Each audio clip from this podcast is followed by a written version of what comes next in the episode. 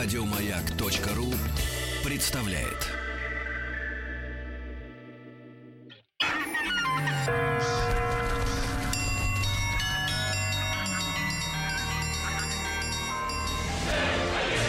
Русский мир. Истоки. Теперь надо давайте по-серьезному, да, хватит веселиться. У нас в гостях Николай Могилевский, кандидат исторических наук, доцент МГИМО. И сегодня мы вновь переносимся во времена царствования Екатерины II и будем говорить о внешней политике. Которая, собственно, Черное море-то нам и обеспечила. Вот, кстати говоря, в данном случае с вами конкретно. А Павлу и Сергею Селавину. Да, обеспечила, да. Кстати говоря, мы настолько привыкли, что Черное море, оно всегда у нас как бы было. И, в принципе, нам так кажется. И оказывается, этого и не было. И мало того, вообще с Екатериной II вообще связано, по-моему, самое большое количество штампов и таких негативных и достаточно растиражированных, касаемо ее личной жизни. Личная жизнь-то и личная жизнь. Но эти люди, которые участвовали в личной жизни, и, оказывается, это очень серьезные люди. Вот в том-то и дело, да. Потому что в основе своей, например, беллетристы всякие или кинематографисты не очень хорошие, паразитируют на как бы взаимоотношениях таких любовных, совершенно забывая, что величайшие полководцы и сподвижники Екатерины, ее близкие люди, собственно говоря, и обеспечили нам огромное количество и территорий, и инфраструктуры, Но это почему-то в нас никак не хочет залезать. Потому что личная жизнь всегда для интереснее, да. Да, широкой массы она интереснее, так сказать, жаренее, чем дела государственные. Но вот нам с Денисом, мы то меньшинство, которому очень интересно. Дела государственные. Вы знаете, Екатерина II обладала совершенно уникальным свойством, на мой взгляд, качеством по-настоящему большого правителя. Она умела находить и умела продвигать и подталкивать и вдохновлять людей талантливых. Талантливых во всех сферах. Не обязательно это были полководцы, администраторы, это были замечательные просветители, это были очень толковые финансисты. Вот она умела, то, что сейчас бы сказали, строить команду. И, конечно, во многом ее внешняя политика, как вы правильно подметили, Алексей, это дело рук ее окружение ближайшего. Да, ее и фаворитов, как говорили тогда вежливо, но и не только фаворитов. Людей, просто которых она отмечала и видела, что у них есть таланты. Екатерина II вообще, знаете, я тут, листая вчера разные книжки, наткнулся на, я даже даю порой студентам это выражение, Сергея Федоровича Платонова, академика нашего дореволюционного, у которого есть фраза, что в своей внешней политике Екатерина Великая прямая продолжательница дела Петра Первого. Чем он доказывает это? Что вот со времен, когда Московская Русь стала единым государством, то есть века с 15-го, перед Москвой стояли три больших задачи. Задача первая — на севере, выйти к Балтике и укрепиться там. Задача вторая — вернуть исконно русские, древнерусские земли на западе, то есть Польша, которая сейчас тогда была. И на юге решить вопрос татарский и турецкий, то есть выйти к Черному морю. Петр решает проблему номер один. Он выходит к Балтике. Но со второй и третьей проблемой он немножечко не успел просто разобраться. В Польше он увяз, хотя в Польше именно с Петра Россия стала очень большим игроком и серьезным. А с Турцией у него вообще случился редкий для него провал. И времени не хватило ему, собственно говоря, понимаете? Катастрофически же. Да. Но вот Екатерина сумела закончить два этих больших дела. Она сумела вернуть всю территорию, которая раньше была древнерусской, на западе страны, и она сумела выйти к Черному морю на юге, окончательно решив вопрос крымский, крымскую занозу, и, в общем-то, сделав действительно Черное море морем, его же изначально, помните, как называли? Понтийский, по-моему. Русское море. Да вы что, это когда же такое было-то? Его так называли еще византийцы. Потому что русы, росы плавали по нему, как вы помните, в Царьград. И, значит, это же даже народность была, а именно те, кто плавали, русами называли. Там числится очень сложный вопрос, до сих пор очень дискуссионный. Но море называлось русским. В Греции он назывался Понт Эвксинский, вы помните. А потом он стал называться Русское море. Потом он стал черным. Но вот Екатерина сделала его русским, по крайней мере, половину этого моря. Русским Черным морем. Да, половину уж точно, наверное, Россия отдала. Таким образом... Я всегда студентов учу, что внешняя политика — это не просто, захотелось я, пойду-ка я, как друг наш Павел, пойду как друг наш Павел, море, там тепло, хорошо. Нет, это всегда какие-то задачи, которые стоят достаточно давно перед государством. И перед Екатериной, собственно, стояли две больших задачи. Это решить, еще раз повторяю, татарскую проблему, турецкую, то есть черноморскую, и постараться выйти вот как можно дальше на западе, потому что территории, которые Россия отдала Польше в XVI веке, в XVII веке, они, конечно, генетически-то были русские, но Екатерина имела еще в виду то, что Польша, которая в XVII веке была таким, помните, грозным противником, в смуту участвовала. Ну, это достаточно мощнейшее государство, кстати говоря. Она к XVIII веку стала совершенно распадаться из-за чудовищной анархии, которая царила в Польше, и Екатерина, как и Австрия, как и Пруссия, конечно, этим хотела воспользоваться. Угу. И потихоньку отщипнуть кусочек за кусочком то, что она считала исконно российским. Там же прям столкнулись интересы все. Вот я предлагаю немножко сейчас начать с Польши, потому что она была раньше. Вообще вся политика Екатерины, на самом деле, Екатерина была, помимо того, что была политиком прагматичным, она еще была склонна к разным прожектам, как говорили. То есть разным внешнеполитическим доктринам, говоря современным языком. И две такие доктрины знаменитые. Первая доктрина была знаменитая Северная Лига. Это была идея, немножко идеалистическая. Все северные государства, то есть Россия, Пруссия, Швеция, Дания, Великобритания, всех их объединить и направить против Австрии и Франции. Потому что Австрия и Франция, союз этот был очень силен, и он нервировал большая часть государей Европы. Она очень, кстати говоря, переживала тогда, когда революция французская. Вот это будет потом. Да-да-да, но в принципе...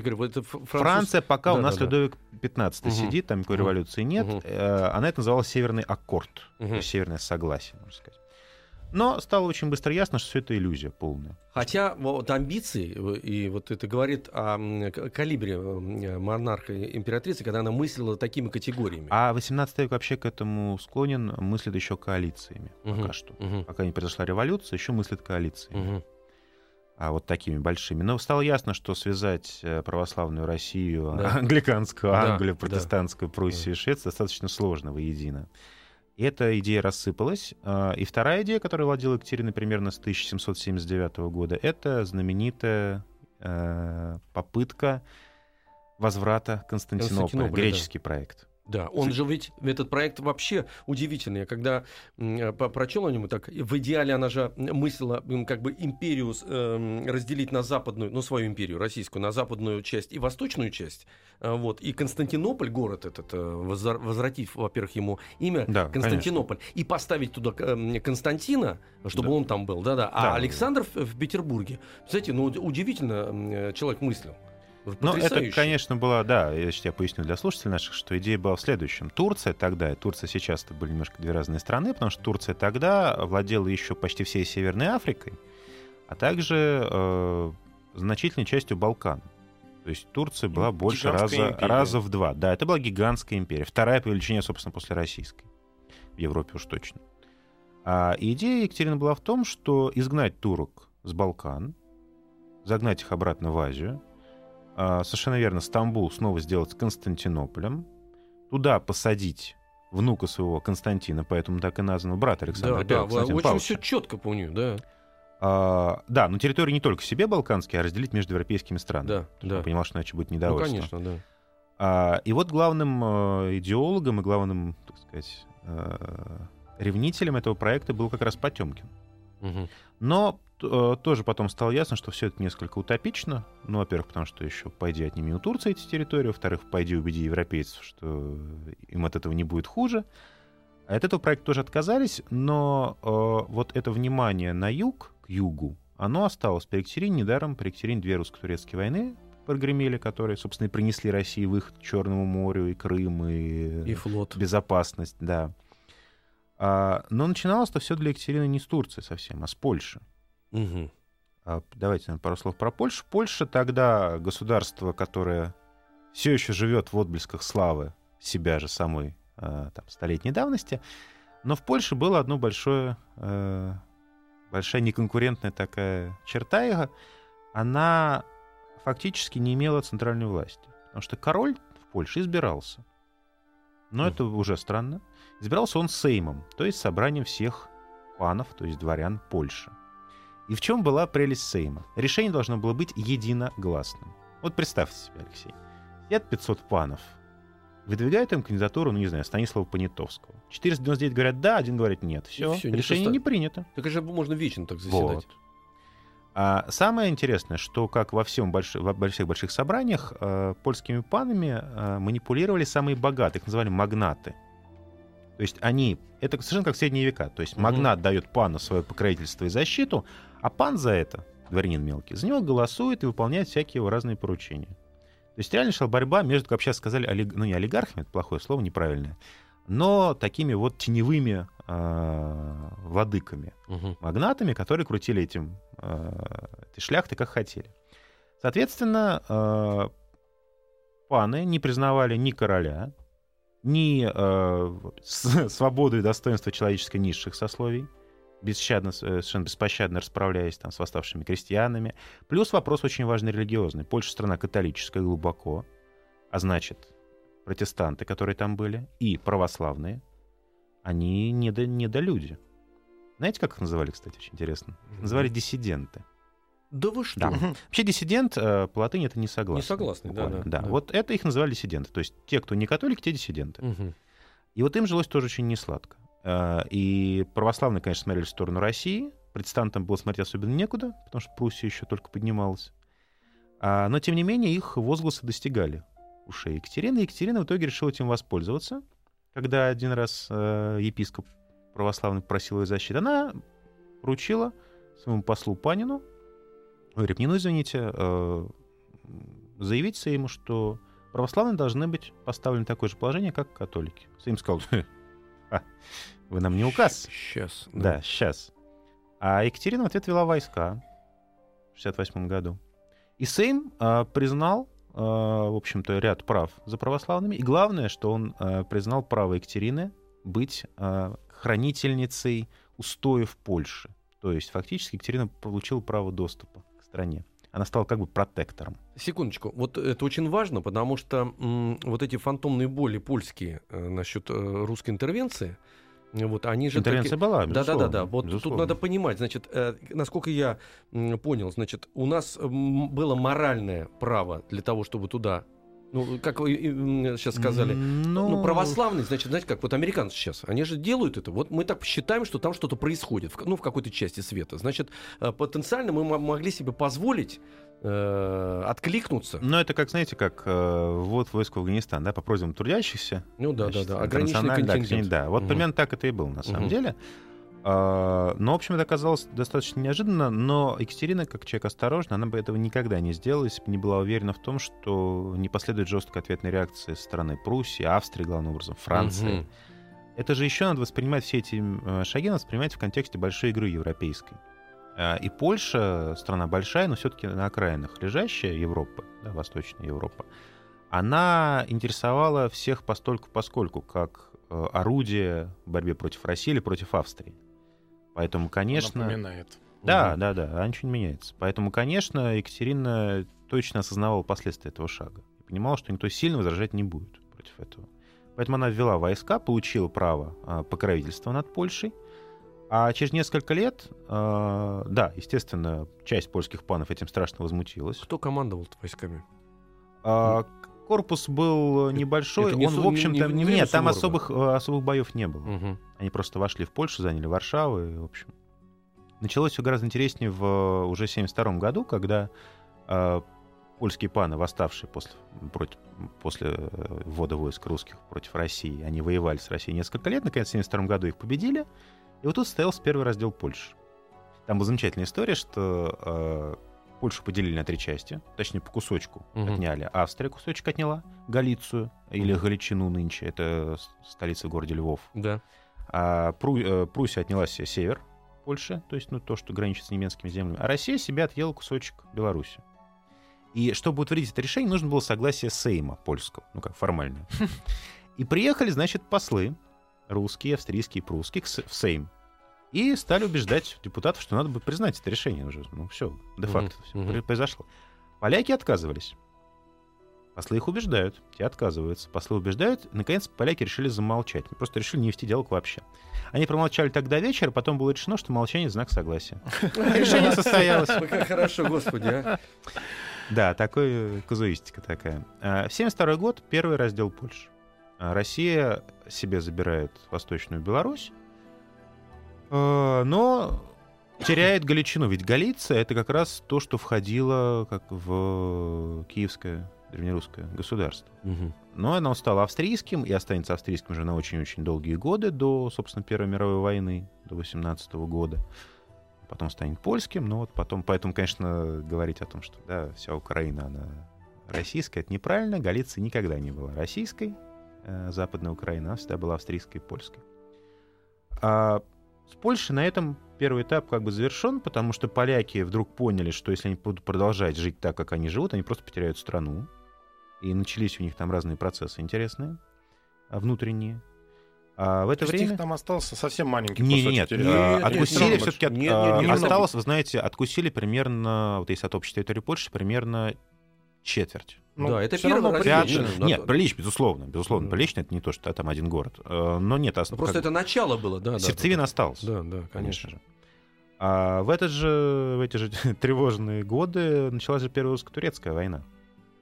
Турция, которая давно уже смотрела с неодобрением и беспокойством на росшую активность России на юге, она объявила России войну, думая, что вот она сейчас-то внезапностью и огорошит Екатерину. Да, а я вас огорошу сейчас тем, что мы все-таки должны, давно смотрю уже на время, к сожалению, все, должны прерваться, да, но мы прервемся и обязательно вернемся, потому что у нас барабанную дробь.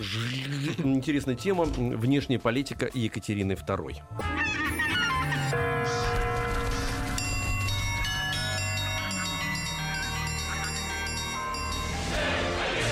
Русский мир. Истоки. Николай Могилевский у нас в гостях, кандидат исторических наук, доцент МГИМО, Екатерина II. Именно о ней мы говорим, да. Да, я сейчас подумал, что мне тут даже вопрос знакомая задала правильный. А с чего, говорит она, Екатерина II, немка, вдруг стал таким патриотом России? Вот, и, кстати, я вас не то что... Хороший вопрос. Да, не то что спросить хотел, а там я у нее как-то прочел, она даже настолько замотивирована была, она еще писала по-русски. Плохо когда... она писала по-русски, да, говорила, да, еще хуже. Но на русском я просто фразу ее... А мы им еще хвост всем накрутим. Да, нет, понимаете? Она... Вы знаете, сейчас тоже... Им это вот откуда им она вырезала. Это... Да. Вот, понимаете? Бывают такие истории, истории в истории, когда человек совершенно из другой страны, приехав в страну, где ему суждено затем будет провести большую часть жизни, он воспринимает ее как свою родину уже, не думая о родине своей по факту рождения. Ну, например, жалко, Тима нету сейчас, да, мы бы его узнали бы. Да, ну, между прочим, да. Например, тот же самый Бернадот, который прекрасно стал Карлом Юханом, шведским королем, потомки которого счастливо правят Швецией до сих пор, прямые потомки. Екатерина II в этом смысле была не исключением, потому что вообще XVIII век — это век еще не оформившейся национальности, национализма. Поясню свою мысль. Ведь очень часто офицеры легко меняли армию. Армию прусскую на армию русскую, армию русскую на армию французскую. Была знаменитая история, что Наполеон, который только тогда был лейтенантом, корсиканец, подписываешься не как Наполеон, а Наполеон Ди Буонапарте, итальянский манер. Он, понимая, что в армии французской, королевской, ему шанса вырасти очень быстро нету, он подумывал перейти в армию русскую, к Суворову. Его не взяли, его взяли, но пообещали ему чин ниже, чем он уже имел. И он не пошел. Слушайте, а вот представьте себе, нюанс, да, представьте себе, Наполеон под командованием Суворова. Да. Так что вообще, с его талантами и под научные Суворовым... это просто было бы очень интересно. Это я все к чему? К тому, что понятие «родина» в XVIII веке, оно было немножечко не таким, как сейчас. Мысль о том, что где родился, там и пригодился, тогда в XVIII веке в головах людей еще не сидела так крепко. А переехать на жизнь, переехать жить, переехать служить в другую страну не считалось совершенно не зазорным. Ну, Петр открыл эти ворота, там столько народу приехало. И в обратную сторону тоже. Кто основывал Одессу? Дюк Ришелье и Дерибас. Да. Это я к тому, что Екатерина, во-первых, человек очень восприимчивый и умный. Она, конечно, забыла, что она из маленького немецкого княжества, дочь этого самого владельца и властителя этого княжества, и стала себя ощущать русской императрицей. Ведь тут важен не факт рождения, а факт самоощущения, самооценки. Национальность — это наше самоощущение, в первую очередь. Угу. А вторую же очередь — место, где ты родился. Поэтому Екатерина мыслила как, ну, в общем, во многом как Петр Алексеевич, Петр Первый. Да. Русский по рождению. Да, но еще даже, так сказать, может быть, даже более масштабно, потому что Петр все-таки отсюда. От нас, представляете? Вот да. И вдруг она, понимая, что она принимает православие, она становится великой императрицей, понимает, откуда она смотрит уже на место своего рождения дистанцированно, и она очень четко ведь ощущала, что она императрица гигантской территории, потрясающей. Да. И поэтому она так ездила по стране, потому что она понимала, что, конечно, такой страной управлять нужно иначе, чем страной там, любой европейской. Конечно. Любой. И вырвавшись из маленького крошечного совершенно княжества. Да. Поэтому, конечно, она воспринимала все российские внешнеполитические задачи как задачи свои собственные. Поэтому война с Турцией, которая началась внезапно в 1968 году, 1700, действительно внезапно, она ее огорошила. Она была к ней не готова, ни морально, ни технически. Потому что армии досталось в страшном раздрае после Елизаветы. Елизавета была замечательная женщина, веселая, добрая, незлобливая, но совершенно не занимавшаяся делами. И армию, доведшая просто до кризисного состояния. Потом Петр III с его галштинскими идеями и реформами. И Екатерина, надо сказать, очень много сил приложила, чтобы армию привести в порядок. Она сформировала специальную военную комиссию, которая занималась реформами армии. Она поменяла форму, она поменяла устав служебный, она поменяла численность соотношения кавалерии и пехоты, стала уделять больше внимания кавалерии, сделав ее очень мощной грозной силой. То есть она действительно приложила много усилий, чтобы армию довести до некой приличной кондиции. И это сказалось.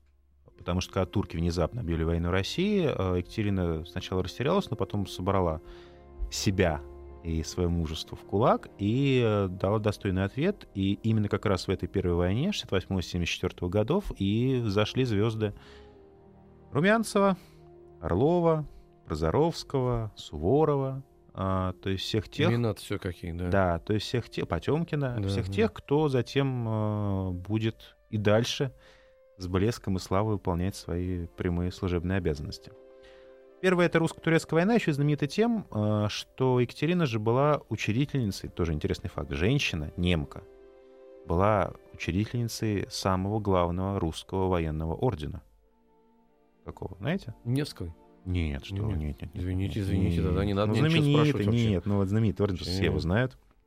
Денис, ну давай, говори. Георгиевский. Конечно, браво, Денис. Ноябрь 1969 года. Учрежден орден, цитирую, святого великомученика победоносца Георгия, первым кавалером которого, или попросту Георгиевский крест, первым кавалером которого стала, конечно, сама императрица. Возложила на себя за нынешние и будущие заслуги. Это классная формулировка. Молодец, да, как Обама. Отлично. Но заслуги-то были. Да, но у него были? Нет, за будущее, у меня формулировка за будущее.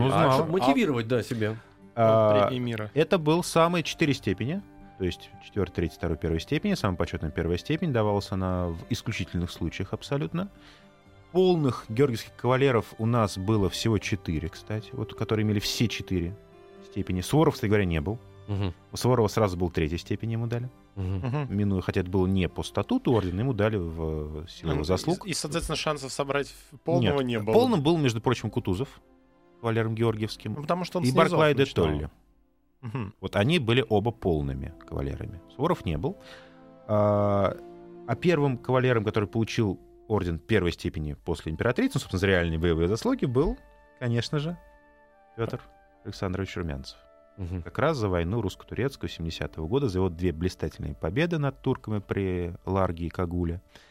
То есть, вот тоже интересно, да, этот орден стал таким, ну, общим заветным знаменем для многих, заветной мечтой для многих наших военачальников и символом отличий, доблести и, главное, такого воинского служения. Вела его сейчас второй женщиной не было. Поразительно. Вы сейчас говорите какие-то вещи, мы иногда пропускаем что-то вот за всем этим флером. Нам кажется, что эта эпоха настолько яркая, мы про нее знаем какие-то такие точки, такие, которые вибрирующие.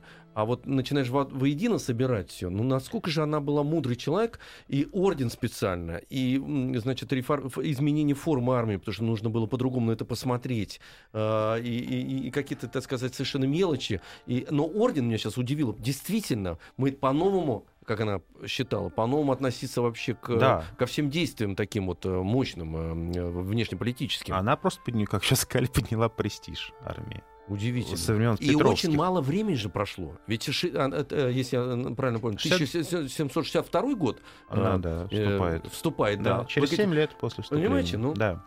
И она реанимировала флот, что тоже ей стоило заслугу большую, потому что при Елизавете и вообще после Петра флот херел. А Екатерина его сумела вдохнуть в него жизнь. И, собственно, имена Орлова, Чесменское сражение знаменитое, прогремевшее на всю Европу, когда он потопил весь флот турецкий. И Ушаков затем во Второй русско-турецкой войне. Короче говоря, в Первой русско-турецкой войне Россия победила и сумела присоединить к себе часть территории вот как раз при Черноморье. Но в основном это пока еще, правда, не при Черноморье совсем как таковое, а скорее при Азовье. Выход к Азову, то есть мы начинаем Крым блокировать. Крым еще крымский, турецкий, татарский, но уже к нему подбираемся. Затем 80-е годы Потёмкин Крым присоединяет окончательно. И очень интересно нашел фразу Потёмкина, как он обосновывает необходимость Крыма. «Приобретение Крыма, — пишет Потёмкин Екатерине, — ни усилить, ни обогатить вас не может, а только доставит покой». Что имел в виду, Георгий Александрович? Что Крым нужен в качестве форпоста, и, главное, в качестве военно-морской базы, которая позволит русскому флоту выйти в Черное море и более не считать это море только турецким.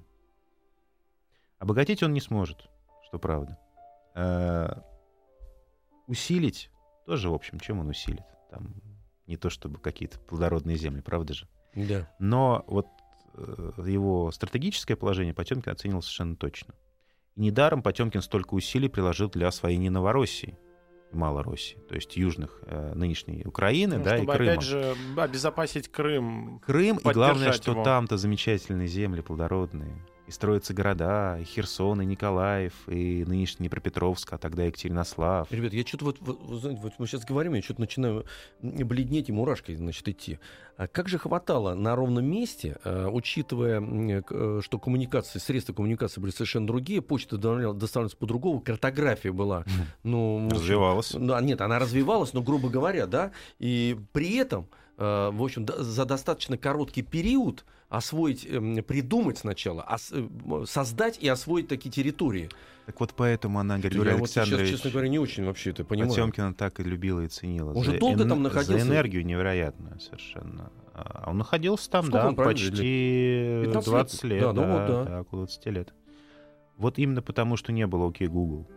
Не было поездов. Еще она туда потом поехала. Сапсан, совершенно верно. Он ее умолил поехать, чтобы она лично оценила все то, что он сделал. Ну, приятно же человеку показать, начальнику, что он построил. Раскрывается занавес, и она смотрит, стоит флот. И это было, на самом деле, совершенно замечательно срежиссировано театральное действие, когда Екатерина поехала в 1987 году по южным губерниям, чтобы посмотреть, что, собственно, Потёмкин там сделал.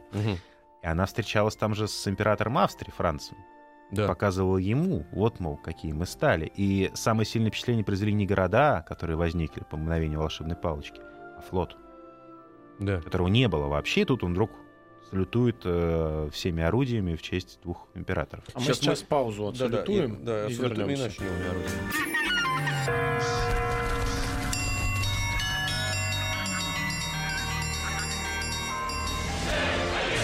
Русский мир.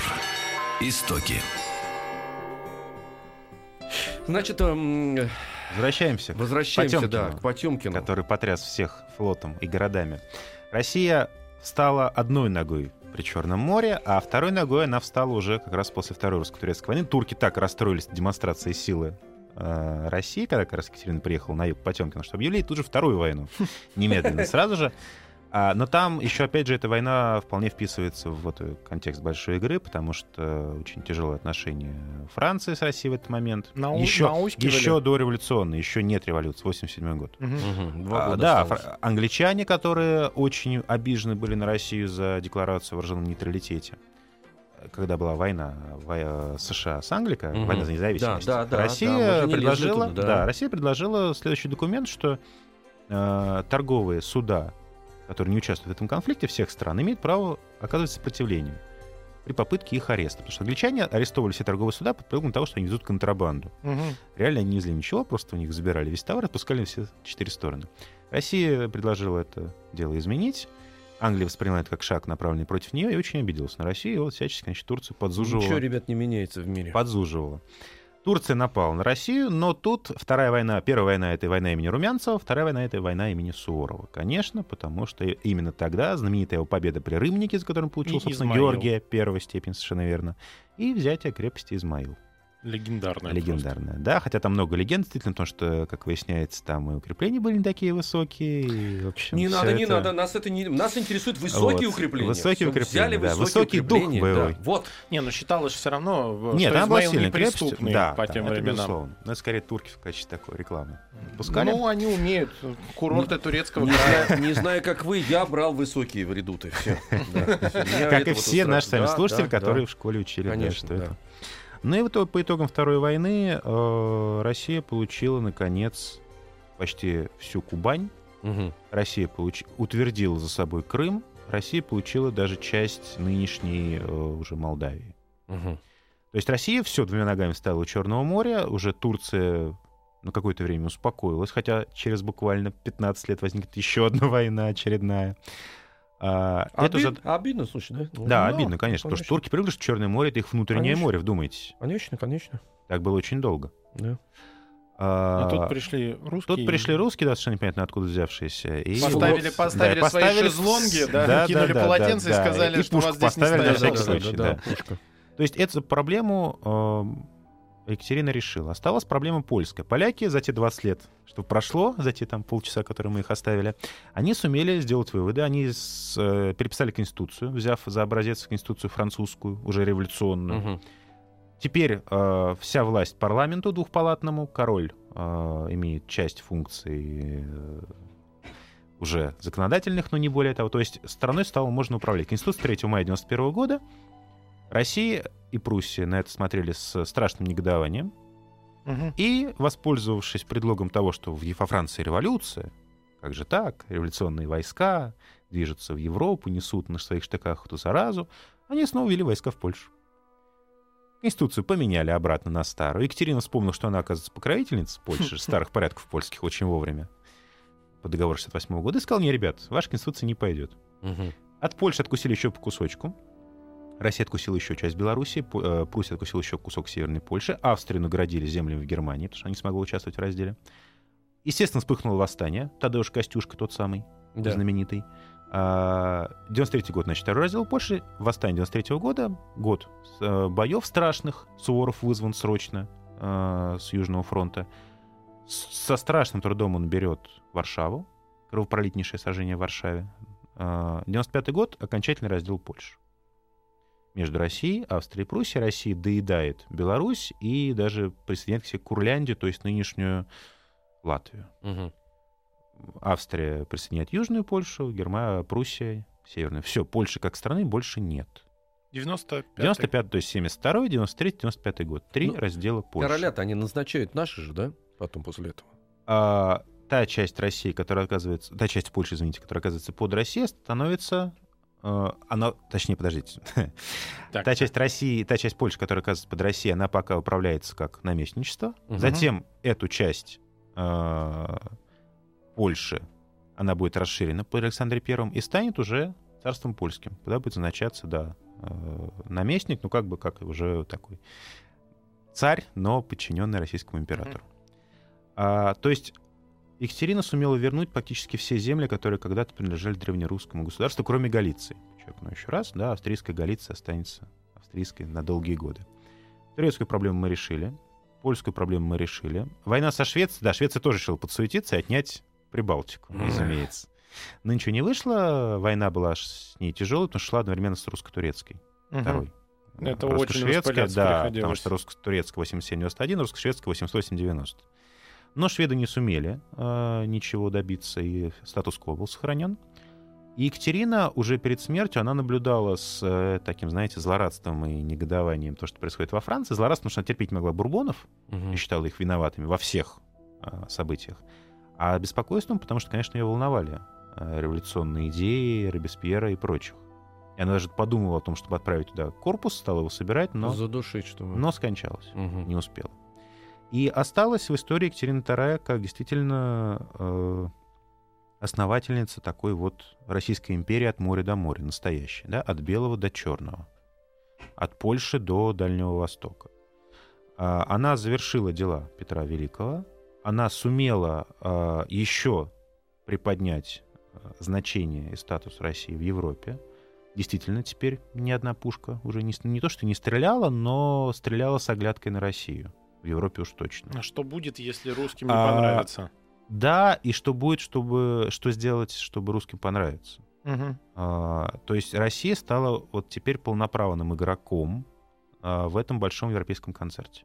Ну, еще, учитывая, нам на пользу пошло, что французы ослабли на тот момент. Да, но потом они воспрянут к жизни с Наполеоном. Да, но вот Европа окончательно была поставлена перед фактом, что Россия тоже игрок. И сделал это немка Екатерина II, которая немка была по рождению, а русской, конечно, по натуре и по своему отношению к задачам, стоявшим перед ней. Удивительно повезло. Да, удивительно повезло, и удивительно, что все это было еще и руками таких талантливых людей, как Потёмкин, Орлов и прочие. Это отдельная история, кстати говоря, и про Потёмкина, и про Орлова, потому что действительно надо эти штампы переворачивать, потому что это достойнейшие, талантливейшие, мощнейшие личности. Не только как любовники, но как... В том-то и дело, в этом вся прелесть, товарищи. Да-да-да. Николай Могилевский был у нас в гостях, кандидат исторических наук, доцент МГИМО. Спасибо вам огромное. Спасибо большое. Еще больше подкастов на радиомаяк.ру.